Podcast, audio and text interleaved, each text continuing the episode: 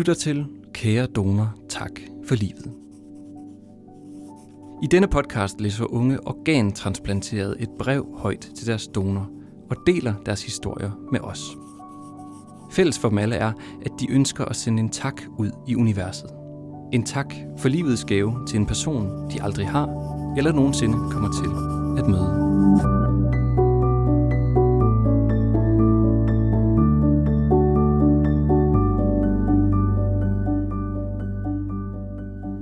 Til, Frederik, og tak fordi du vil øh, være med. Tusind tak med det.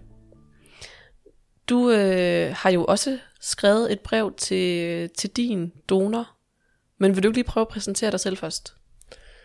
Jamen, øh, for kort lige at ramse op, hvem jeg er, så er jeg Frederik. Jeg er 25 år. Så har jeg i en del år levet med en kronisk tarmsygdom og en kronisk leversygdom. Sidstnævnte har gjort, at jeg for relativt kort tid siden, inden for det seneste år, er blevet levertransplanteret. Og hvordan var øh, sygdomsforløbet op til? Jamen, det starter med, at jeg oplever en masse mavesmerter. Ret hårde mavesmerter, som gør, at jeg må ligge i en fosterstilling øh, relativt ofte. Og øh, efter at være gået til, til min læge, bliver sendt videre i systemet, og der finder man hurtigt ud af, at jeg har øh, den her øh, tarmsygdom og den her leversygdom. På det tidspunkt, der er det så ikke på nogen måde alvorligt. Det er i hvert fald ikke noget, jeg skal forholde mig til, at jeg er leversyg. Men, øh, men, men det virker som om, at den, den primære, det primære fokus, det er min, øh, min tarme. Så det er, dem, det er dem, jeg kommer i behandling for. Og øh, efter nogle år, så, så er det her problem, det er der stadig. Og jeg får så at vide, at man har fundet ud af efter en del undersøgelser, at, at den er rimelig meget galt med systemet omkring leveren. Øhm, så, så jeg får at vide, at jeg skal blive gode venner med kirurger og læger på Rigshospitalet, for det er nok der, jeg vil blive tilknyttet i fremtiden. Seks måneder efter kommer jeg på ventelisten til, øh, til en levertransplantation. Så man kan sige, det, det halve år af 2022, det første halve år, det, det går ret dårligt, og det går også ret stærkt i forhold til øh, min sygdomssituation. Og så, ja, nu sidder vi her. Ja, du blev jo levertransplanteret sidste efterår. Ja.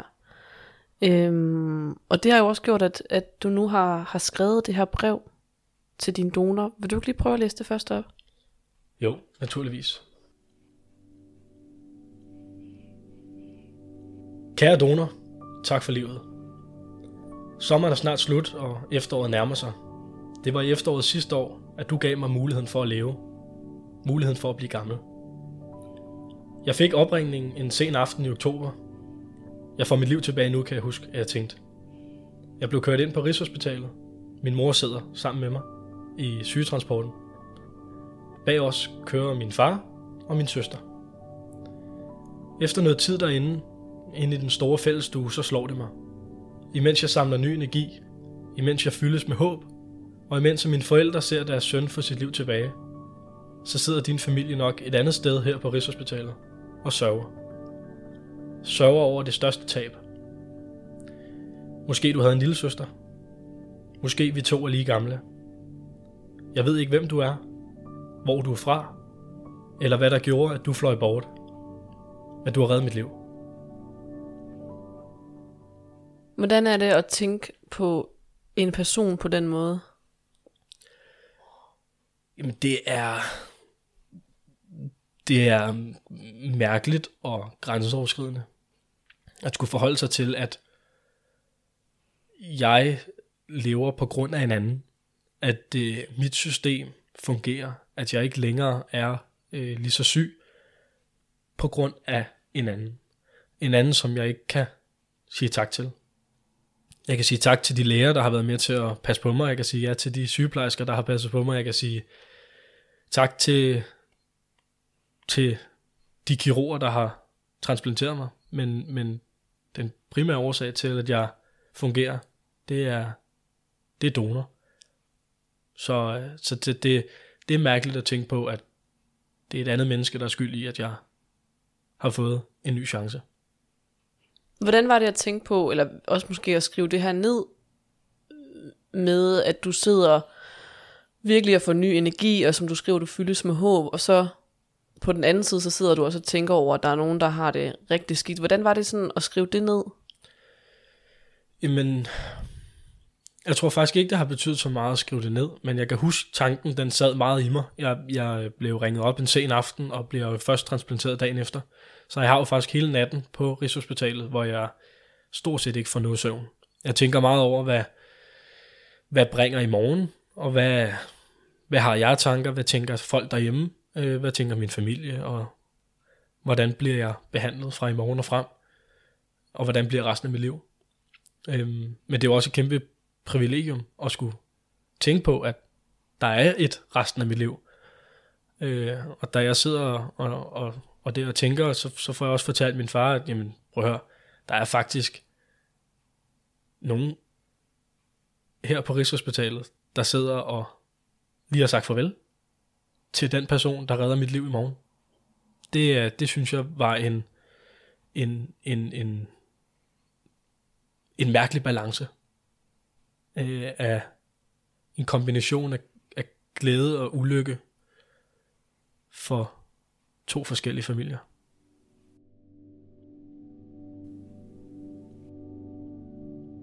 Jeg hedder Frederik. En ung mand med livsglæde og livsmod. Jeg vil opleve, jeg vil inspirere. Jeg har altid elsket motion. al slags sport faktisk. Jeg er måske lidt et konkurrencemenneske. Især når der er noget på spil. Det er på det seneste ændret sig en smule. Jeg er nok blevet lidt mere ydmyg, eller ikke når det kommer til fodbold. Så er det kun sejren, der tæller. Jeg har aldrig været glad for at vise svaghedstegn. Nederlag har ikke været noget, som jeg har kunne forene mig med. Derfor har det også været svært for mig at blive sat fuldstændig standby. Jeg har følt ensomhed, mangel på kontrol. Jeg har haft svært ved at være den sprudlende energibombe, som de fleste nok har set mig som, før jeg blev fanget i min egen lille storm. Men jeg har ændret mig lidt. Jeg er ikke den samme, som før stormen blæste. Det tror jeg faktisk heller ikke gør noget, for jeg synes egentlig meget bedre om den Frederik, jeg er i dag.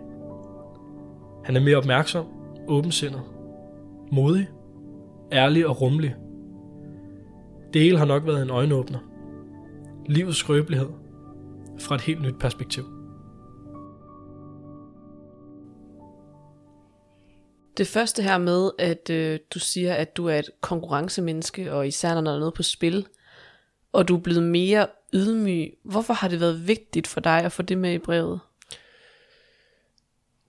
Det er nok øh, indirekte en måde at sige på, at jeg vil det nye liv det bedste. Øhm, og det skal ikke bare være sådan en mellemvej. Jeg skal have noget ud af det nu, og den nye Frederik skal opleve noget. Han skal, han skal komme videre. Han skal, ja, som jeg indleder med, opleve og inspirere. Der, der er ikke noget, der skal, der skal sætte en stopper for det nu. Øhm, og der er, det der er på spil, det er jo mit liv. Øh, og det der var på spil, var donors liv også, på en måde. Øhm, så det med konkurrencen er jo at få, få det absolut ultimative ud af det, jeg har, og den chance, jeg har fået. Med en stor respekt og ydmyghed for det tab, donors familie har haft, for de bekymringer, min familie har haft, og for dem, som måske ikke er så heldige at få et organ. Så med en ydmyghed over, at jeg har fået min chance. Så skriver du også det her med, at nederlag har ikke noget været noget, du kunne forene dig med, og det har været svært for dig at blive sat fuldstændig standby. Og egentlig, da jeg, da jeg bad jer om at skrive de her breve, så havde jeg egentlig lidt en forventning om, at det ville blive en lang smøre af, af positive ting. Øh, men der er faktisk rigtig mange af jer, eller faktisk er alle sammen, der også har skrevet de her ting med, at det har, at det har været svært. Øh, hvorfor er det vigtigt at også få det med? Jeg tror også, det handler om ærlighed. At fortælle historien om at gennemgå et transplantationsforløb ikke bare er plug and play. At der er rigtig meget omkring det, alt mulig medicin, man skal have efterfølgende, mange undersøgelser, man skal have før, mange bekymringer. Du kan jo reelt set blive lagt til at sove på operationsbordet og aldrig vågne igen. Så, så der, er jo, der er jo virkelig meget i det. Og det var også det, jeg mener med det her med, at nederlag er ikke noget, jeg forener mig med. Øhm, så at det har været svært at skulle være i en situation, hvor man blev sat standby, hvor man ikke selv havde den kontrol over sit liv, det så jeg som et nederlag. Men at, den, at det nederlag skulle ikke definere resten af mit liv. Så at det lige pludselig blev en motivation for at komme videre. Og der er jo igen det her med konkurrence, genet, at man bare gerne vil i gang videre og fremad. Øhm, så jeg tror, det er det, det, det, det er der, det kommer af, at man måske lægger vægt på, at der er de her hårde ting, dem er jeg opmærksom på, og dem får vi til at fungere resten af livet. Du skriver også til allersidst i, den her, øh, i det her afsnit, at det har været en øjenåbner, livets skrøbelighed, skrøbelighed fra et helt nyt perspektiv. Kan du ikke prøve lige at fortælle om det her nye perspektiv? Jeg tror, vi alle sammen kører i vores eget tog, når vi skal igennem vores liv. Det er forskelligt for person til person, hvor mange vogne der er på det her tog, og hvor mange passagerer man har med i løbet af turen. Nogle er med for en station, andre kører hele vejen. Men vi kører alle sammen i det her tog, og vi har alle sammen fuld fart på. For nogen så øh, går toget i stå, for nogen hopper toget lige af skinnerne. Og for mit vedkommende, der stod jeg på en station og manglede reservedele til mit tog. Og at stå der og se på alle ens venner, tætte mennesker, som bare kører ud af deres tog. Det har ændret mit perspektiv på den togrejse, jeg skulle på, når mit tog igen var på skinner. I mellemtiden valgte jeg jo så at kigge til den ene side, og finder så ud af, at der er andre på perronerne ved siden af, som er i den samme situation som mig. Og det er, der, det er nok det, jeg mener med livets skrøbelighed, at man relativt hurtigt og ud af det blå kan blive sat af sine skinner. Så det er nok det, jeg mener med, med den, øh, den formulering, at det hele faktisk bare har været en øjenåbner for, hvad, hvad livet egentlig bringer og byder.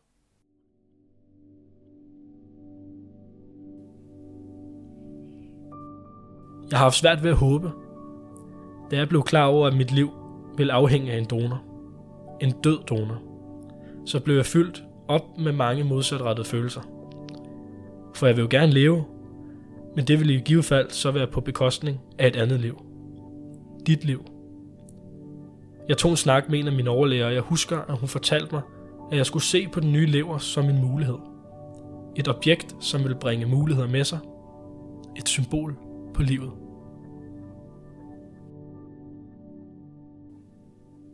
Selvom din, øh, selvom din overlæger har, har sagt det her øh, med, at du skulle se det som et objekt, har det så ikke været helt vildt svært at forene sig med? Jo, meget. Fordi man går jo og håber på, at man snart får det opkald. Og det opkald, det kommer jo kun, hvis der er en person på nogenlunde min alder, på nogenlunde min størrelse, som dør på en strengt taget forfærdelig måde. Øh, og, og det er jo voldsomt at gå og håbe på. Så, så da vi snakkede sammen, og jeg har snakket med flere om det, jeg har også snakket med min familie om det, at, at jeg jo går og håber på, at der sker ulykke for nogen. Fordi jeg jo også gerne vil have mit liv tilbage. Og det er en egoistisk måde at tænke på, men jeg tror ikke, det er forkert.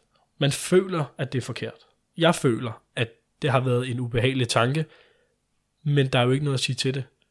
Jeg har fået, øh, fået mange inputs fra venner og familie og bekendte, som siger, at det er jo ganske naturligt, at man har den følelse, og man, man har den tanke omkring sit eget, at man jo selvfølgelig gerne vil på plads igen.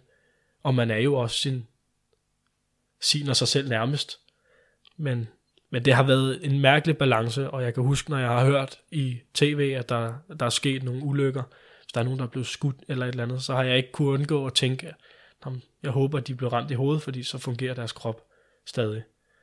Og det er en meget besynderlig følelse at gå med i kroppen. Men ja, så er det jo der, hvor jeg blev anbefalet at tænke på det som et objekt, som ikke er øh, et liv, jeg overtager, men et, en behandling. Har du kun det? Tænk på det på den måde? Jeg tror, jeg vil helt være med at tænke på det, og prøve at tænke på noget helt andet. Øh, men, men indimellem, så bliver man jo fanget i en, i en tanke. Man bliver fanget i en eller anden øh, følelse, og så ved man jo også selv, hvis man skal tidligt i seng en aften, og man ligger og ikke kan falde i søvn, så hvis man bare tænker på det ene, så drager den tanke en ny med sig, og så videre, så videre, og så har man lige pludselig ligget og glod i to timer. Og det er jo lidt det samme som, som her med, at man får en forfærdelig tanke, og den tanke tager en ny, og så videre. Og det er jo det samme med, at, man, at jeg jo har vidst, at der er jo en reel risiko for, at man kan dø under transplantationen. Procenterne og statistikken taler jo selvfølgelig ikke i retning af mig, men man kan ikke lade være med at tænke over det. Men det bliver bare forfærdeligt så at forholde sig til, at jamen, er det her så et farvel til min familie, eller er det et på gensyn, eller hvad er det? Så der er det jo bare vigtigt at holde fast i de, de gode ting, og det er jo, at jeg højst sandsynligt kommer til at give dem et kram igen. Men det er, det er nogle modsatrettede, blandede, uhyggelige og fantastiske følelser, der bliver blandet sammen til en stor frugtsalat.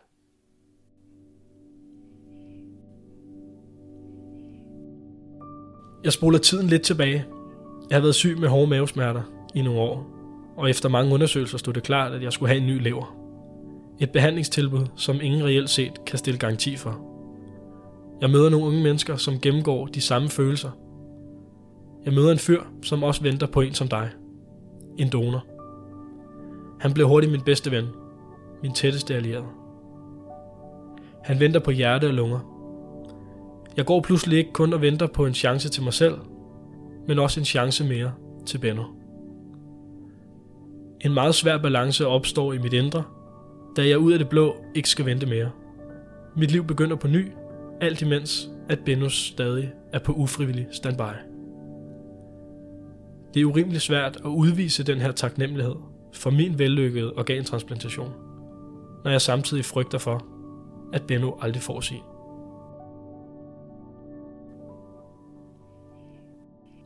Og det er jo her, hvor at, at dit brev måske bliver lidt anderledes i forhold til, til nogle af de andres, fordi du har været så tæt med en, som har stået i præcis samme situation, og så sker der heldigvis det lykkelige for dig, at, at, øh, at du får øh, et opkald, og at du får en transplantation. Hvordan har det været at stå side om side med det? Jamen alt, alt det forfærdelige ved at skulle være standby og vente på, at ens liv kan komme tilbage alt det forfærdelige ved at, øh, at tænke på, om man ikke får sin transplantation. Den har jo været gange to, fordi at jeg jo sammen med Benjamin har ventet og ventet og ventet. Vi har delt tanker, vi har begge to været til kontrol. Der har jo sket ting op og ned, som vi har skulle forholde os til. Og, øh, og da jeg så får min transplantation, så tænker jeg lidt, jamen, det behøver, det behøver jeg da ikke at få lige nu, fordi der er en, der har mere brug for det, end jeg har. Det er så forskellige organer, vi venter på, så den, den kunne man jo ikke lave. Men, øh, men det, er, det er bare en mærkelig, svær balance. For jeg føler jo, at jamen, nu bliver jeg jo lagt ned med den, den næste uge, to uger på Rigshospitalet, og derefter så øh, er jeg jo ikke lige så mobil og er ikke lige så frisk, og er ikke lige så energifyldt, som jeg, som jeg gerne vil være, i hvert fald i en, i en tid, så kan jeg være, kan jeg være der lige så meget for Benjamin, som også venter? Efter min transplantation, som jeg har kunne være til, til et vist punkt før min transplantation. Så det er, det er sådan en svær balance at være i, synes jeg. Og Men- du skriver jo også det her med, at det, du synes, at det er urimelig svært at udvise din taknemmelighed. Og nu kan man sige, nu er det her jo brev, det ender, emmer jo af taknemmelighed. Men, men dengang, hvordan, altså, hvordan følte du det, at det var svært, det der med at vise taknemmelighed? Men det, det er bare så svært at, at rende rundt og være ellevild og lykkelig øh, over, over noget, som jeg kan dele det med ham, men jeg kan ikke dele det med ham, fordi han har ikke den samme oplevelse, som jeg lige har fået. Øh, vi var ude at spille minigolf, det havde vi talt længe om, at Sjælland skulle spille mod Fyn i minigolf, og, øh, og da vi så endelig kommer ud og spille minigolf der efter min, min transplantation, der øh, møder jeg en kollega, som siger øh, til mig, øh, tillykke Frederik, tillykke med livet. Nu, øh, nu har du fået dit liv tilbage. Og lige ved siden af står Benjamin, som stadig venter, som stadig er på standby. Og måske også er ved at miste håbet en lille smule der er jeg bare fyldt op af følelsen af, at ja, lad os bare parkere den her. Vi behøver ikke at snakke om det mere. Fordi at det har jeg ikke lyst til, at han skal føle og mærke, at, at vi vokser fra hinanden, at vi, at vi lige pludselig bliver for forskellige. Fordi jeg er jo stadig Frederik. Er stadig den Frederik, jeg var for ham. Og han er stadig den Benjamin, han var for mig. Selvom at jeg får mit liv tilbage. Skammede du dig over, at du ikke kunne vise den taknemmelighed? Ja. Men jeg, jeg viste den også, når jeg ikke var sammen med Benjamin. Men når jeg så var sammen med alle mulige andre, så var mine tanker jo i, hvordan har Benjamin det. Så jeg var på den måde ikke til stede i min egen lykke, før, øh, før længe efter.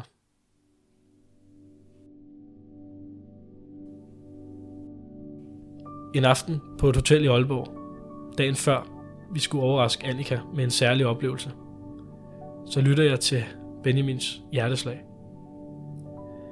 Hans hjerte bankede hårdt, og så var der et væsen, når jeg lagde hovedet til hans bryst. Jeg spurgte ham, om han var misundelig på min nye chance. Han tøvede et øjeblik. Ja, måske lidt, mumlede han. Umiddelbart efter spurgte han mig, om jeg følte et pres. Om jeg havde svært ved at være glad for mit eget mirakel. Ja, det må jeg sgu nok erkende, svarede jeg så retur. Vi havde begge to nogle ukontrollerbare følelser, som påvirkede os på en eller anden svær og ubeskrivelig måde. Jeg havde en tanke om, at jeg befandt mig i en mental spagat, hvor jeg bevæger mig fremad, men jeg hænger stadig fast. Fast i håbet om, at Benjamin også får sit liv tilbage. Få måneder efter banker hans hjerte for sidste gang. Jeg kan stadig mærke hans kram.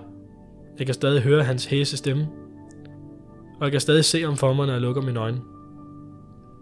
Men han fik desværre aldrig den fantastiske gave, som jeg fik af dig, kære donor. Livet.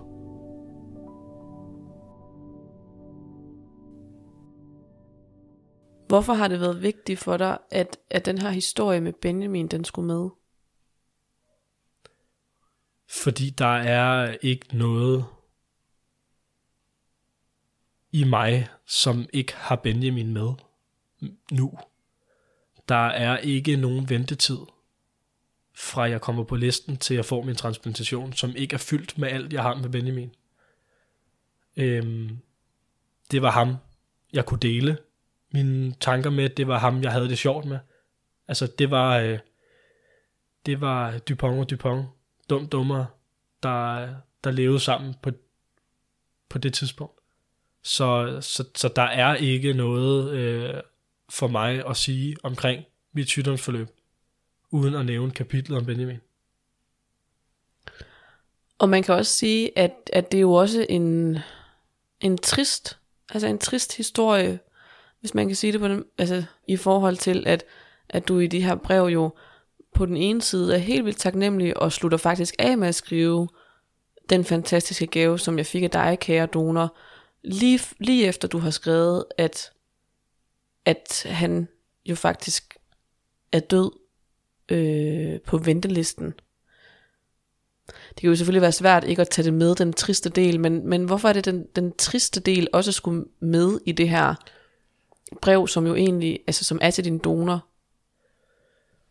Jamen det er nok, det er nok en balance mellem at være ydmyg og yderst respektfuld over for den kæmpe gave, det var at få sin transplantation. At det igen ikke er et behandlingstilbud med garanti. At der er ikke nogen garanti for, at man får et organ, når man bliver indstillet til det. Så det fik jeg, og det er jo det positive. Det er jo det lykkelige og glædelige, som jeg lægger vægt på her. Men også at Benjamin ikke fik sit liv tilbage, at han ikke fik sin organtransplantation. Det er jo også en, en fortælling om, at der kunne have været gjort mere. En fortælling om, at livet er skrøbeligt. En fortælling om, at ikke alle kan gå hele vejen. Så at jeg fik det, det er jo rigtig godt for mig. Og det vil jeg ligesom slutte af med at sige, at så meget det betyder for mig, og så, meget, så mange følelser, det vækker i mig, at Benjamin ikke er her mere. Det er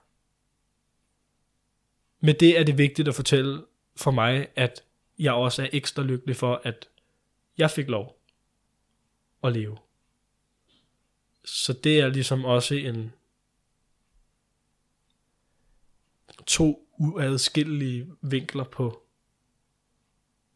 på min måde at se det hele på. Og her efterfølgende, så du, eller her efterfølgende, du skrev jo tidligere brevet, at det har været svært at være taknemmelig, når du har stået i det her, som du kalder et mentalt spagat. Her efterfølgende, har du så kunne være, føle dig mere taknemmelig, efter at Benjamin ikke er her mere? Ja, mere taknemmelig for mit eget for min, min, min egen succes, hvis man overhovedet kan sige det sådan.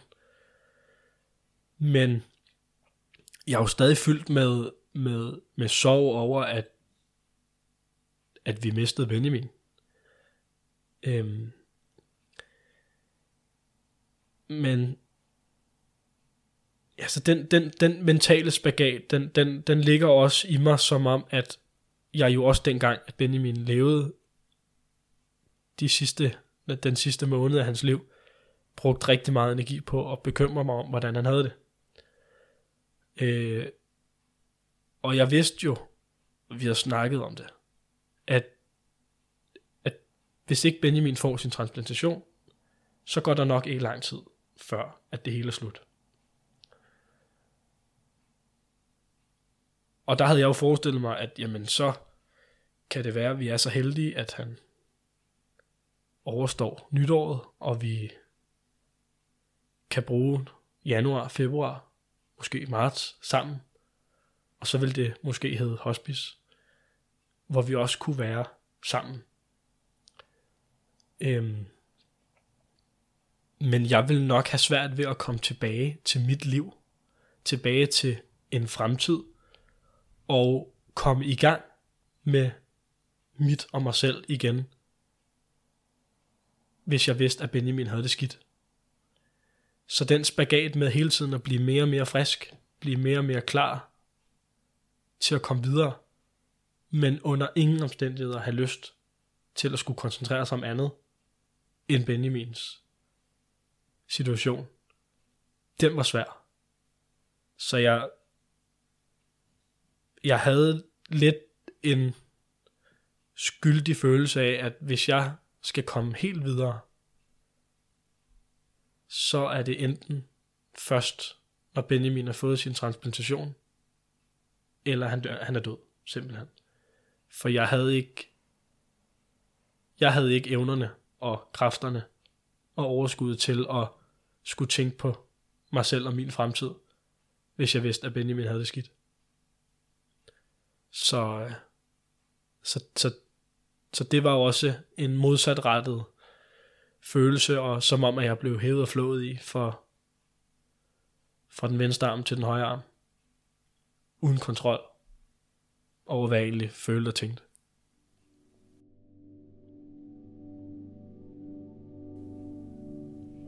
Kort før min transplantation sidder jeg sammen med min familie. Vi har fået lovet at være i et mødelokale. Et rum, hvor min familie kan være, imens jeg får udskiftet mit sygeorgan. Vi spiller Uno. Døren går op, og Lone kommer ind. Leveren er godkendt, Frederik. Du bliver hentet om en time. En lettelse går gennem os alle sammen. Min søster, min mor og min far.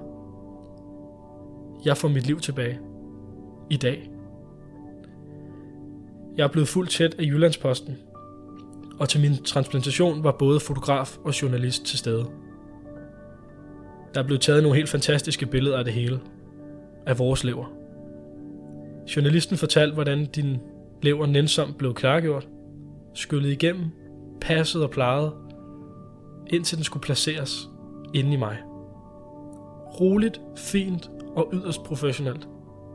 Det gik fuldstændig efter bogen. Det her det er noget, jeg har lagt mærke til i alle jeres breve. Øhm, det her med, at I beskriver leveren som en fælles ting mellem donor og dig. Hvorfor har du gjort det? Det har jeg gjort, fordi at der er ikke noget mig uden donor. Det er donors lever, der er skyld i, at jeg er Det er mig, der har fået en lever, som ikke var min. Nu er det min. Men det er det er donor, der, der havde en fantastisk lever. Så derfor er det vores.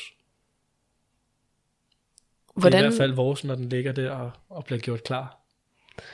Hvordan føles det, eller hvordan føles det, og hvad skal man sige, måske ikke beskrive, men hvordan føles det sådan det der med at være en del af hinanden, hvis man kan sige det på den måde? Jeg tror faktisk, det er mere svært at have den følelse af, at man er en del af en anden, end det er at have en følelse af, at man er sig selv. Fordi jeg føler også, at jeg skal leve for mere end mig selv. Jeg føler, at jeg skylder på en eller anden måde. Jeg, jeg ved ikke, hvem jeg skylder. Jeg ved ikke, hvad jeg skylder. Men jeg føler, at jeg skylder. Skylder at leve. Og, og, og der er det nok, når man hele tiden har den fornemmelse af, at man har fået noget, der ikke er ens eget, så føler man, at man skylder. Hvis man finder 1000 kroner på gaden og tager dem i lommen, jamen det er da pisse fedt at have fået 1000 kroner. Men der er nogen, der mangler 1000 kroner. Skal man give dem tilbage? Det er lidt nemmere med 1000 kroner, end det er med en lever. Men nu er jeg mig selv, og nu er jeg med mig, og det er min lever nu. Men det er stadig med følelsen af, at jeg er her på grund af en anden. Føler du et form for pres, når du siger det der med, at du føler, at du skal leve for mere end dig selv? Ja, det synes jeg nok lidt. Altså, jeg, jeg, jeg har en følelse af, at jeg skal leve op til noget. At der er nogle forventninger til mig. Om det er mine egne forventninger, det er også en mulighed. Men jeg føler stadig, at jeg skal leve op til noget. Og lad os nu sige, at min donor var det mest fantastiske menneske. Så har jeg en følelse af, at jeg gerne vil leve op til det billede, de har af den perfekte modtager af deres søn, bror, kæreste, vens organ. At jeg udviser en respekt, at jeg lever godt, at jeg fungerer, at jeg oplever, at jeg inspirerer, at jeg får noget ud af mit liv, at jeg får noget ud af det liv, de har mistet. Det er et pres. Kan du føle en skam eller nogen form for skyld over, hvis du øh, har en, en off-periode, eller en trælsdag, eller en træls uge, eller... Ja, men det har nok ikke så meget med donor at gøre. Jeg tror, det er mere hele det billede af, at jeg har fået en chance mere. Den skal fandme gribes. Også i respekt for, at der er nogen, der ikke fik den chance. Og det er ikke bare Benjamin, der har været død på ventelisten. Der er flere, som ikke fik muligheden. Og nu har jeg fået muligheden. Og den skal ikke gå til spilde. Så hvis jeg har en off-periode, der skal altid være plads til at have en off. En off-dag eller en off-uge. Men jeg føler stadig, at, der, at jeg skal stadig udrette noget. Og det kan godt være, at det er et urimeligt krav til mig selv. Men, men det skal ikke være, der skal ikke være noget, der er gået tabt, for at jeg kan være her. Så skal der, så, så skal der komme noget ud af det. Der skal være et output, og jeg skal have gjort mig fortjent. Hvis man kan sige det sådan.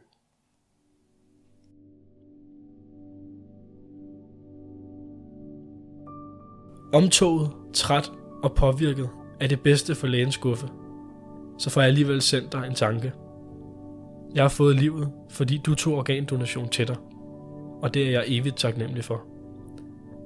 Din lever gav mine forældre, min søster og mine venner en ny og bedre udgave af Frederik tilbage. Du gav mig muligheden. Du reddede mit liv. Ved den første samtale med Kiron, der fik jeg at vide, at jeg havde fået en Rolls Royce model – en fantastisk lever, hvor alt bare spillede.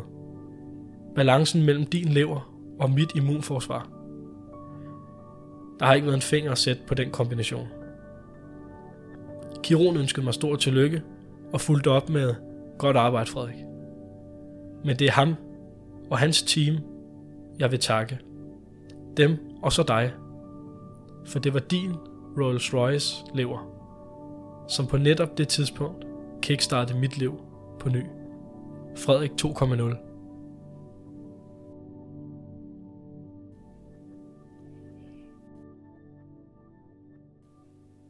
Og jeg ved jo, at du har, øh, du har takket kirurgerne og teamet og alle omkring dig. Og du kan tage dem i hånden og give dem et kram. Og så er der en person, som du kan takke lige så meget du vil som aldrig nogensinde kommer til at vide, hvem du er, eller du kommer til at vide, hvem den person er. Hvordan er det? Jamen, det, det tror jeg ikke, det, det tror jeg ikke gør så meget ved mig.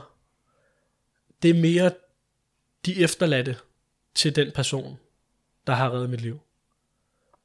At det er, det er dem, jeg også gerne vil række ud til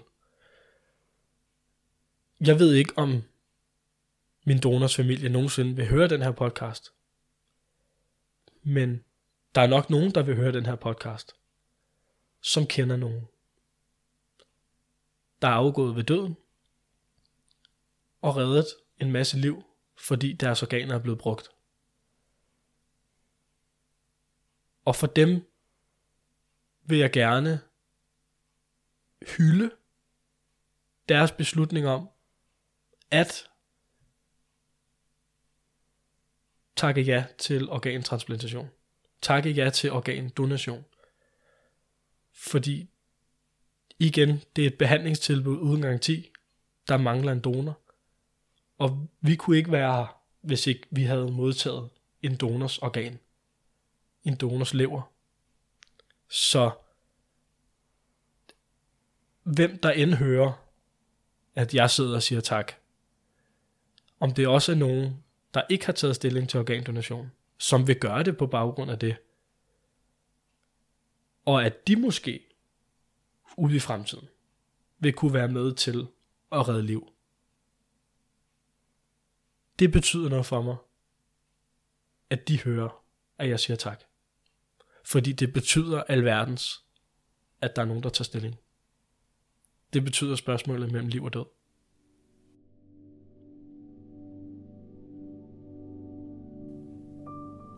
Jeg har beskrevet mit sygdomsforløb som at gå alene igennem en tunnel. Nogle steder er væggen tynd, andre steder er væggen tyk. Jeg kunne høre, hvad der skete ude på den anden side. Nogle steder kunne jeg også se det. Jeg var bare ikke helt med. Jeg kunne se lyset for enden af tunnelen, men for hvert skridt jeg tog, så føltes det bare som om, at tilsvarende blev bygget på tunnelen ved tunnelens udgang. Med andre ord, jeg blev bare ved med at føle mig isoleret og lukket inde. Da jeg fik opkaldet, da jeg fik min transplantation, så var det som om, at byggeriet stoppede. Selvom jeg gik med langsomme skridt, så nærmede jeg mig udgangen. Det er også en omvæltning.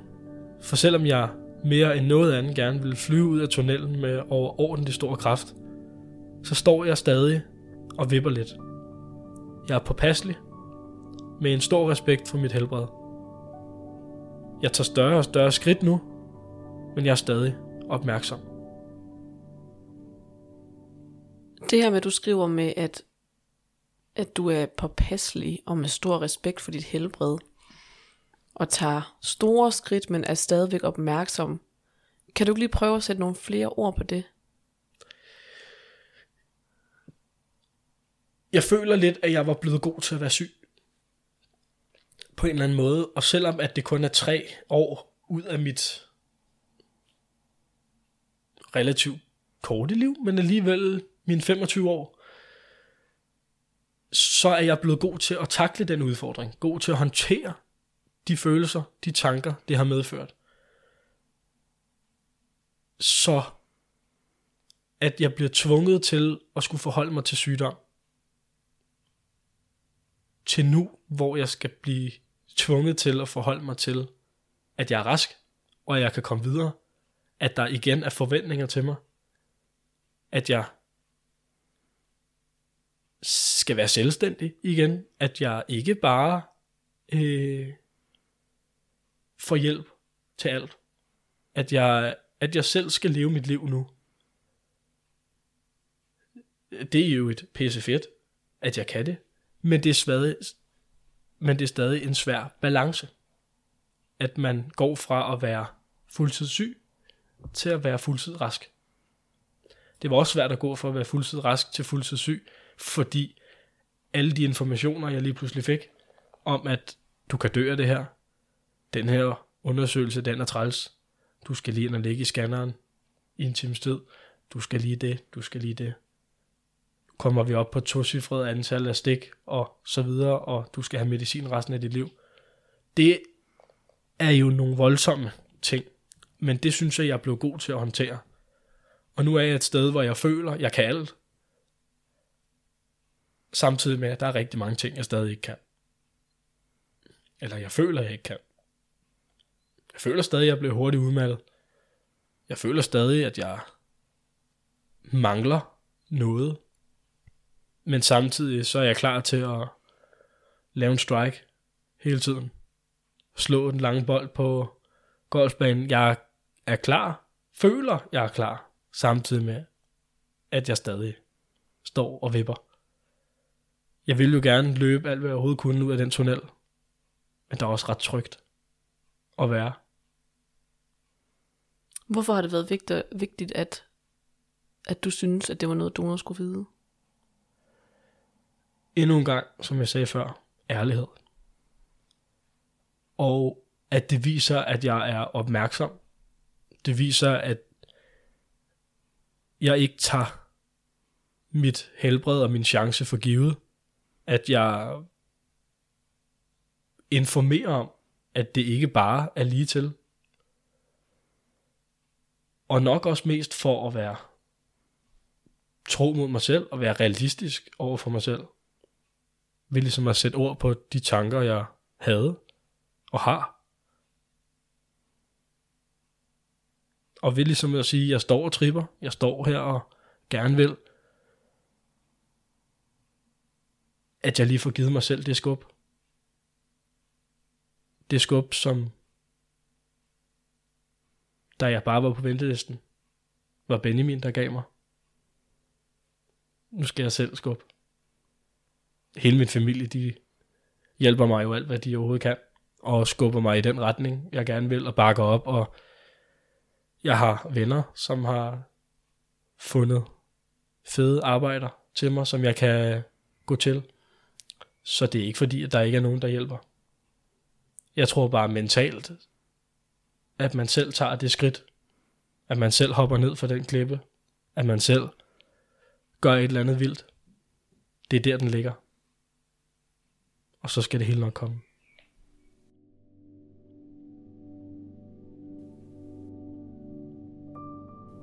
Jeg har som sagt mistet en, som stod på ventelisten. Mistet en, som ikke var lige så heldig at få et nyt organ. Jeg sidder tilbage med følelsen af, at der kunne have været gjort mere for ham.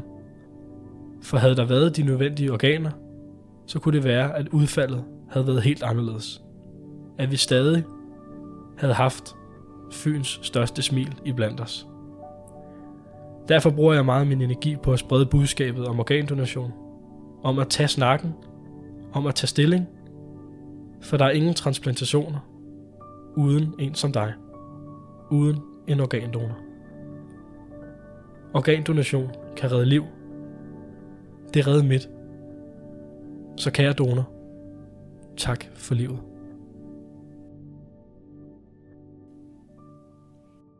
Hvordan har det været at skrive det her brev? Det har været svært og nemt. Det har været en smule hårdt, for det sætter ligesom gang i de følelser, man måske ikke har haft så meget fat i. Det griber fat om de tanker, jeg i forvejen havde haft. Og mange af de ord, som jeg fortæller og sætter ord på, når jeg eller mange af de ord, som jeg bruger, når jeg fortæller om det hele. Mit forløb, det er, det er nogle ord, jeg bruger igen i det her brev men mere bare det der med at føle, at der er en modtager af de ting, man skriver. En person derude. En, der måske kigger ned og siger, hey, you're doing great. Et eller andet. Men også bare en følelse af at få lukket ud. Få fortalt, hvad jeg lige tænkte. Og hvad jeg havde lyst til at sætte ord på, hvis det var, jeg mødte min donor. Det gør jeg nok ikke. Måske i efterlivet. Tusind tak, fordi du var med, Frederik, og tak, fordi du havde lyst til at dele dit brev. Selvfølgelig. Det var en fornøjelse.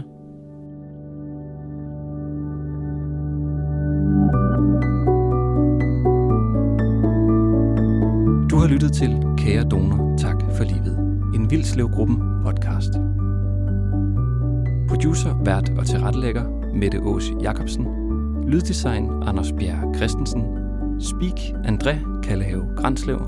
Grafik Frederik Kongeskov Falkenberg.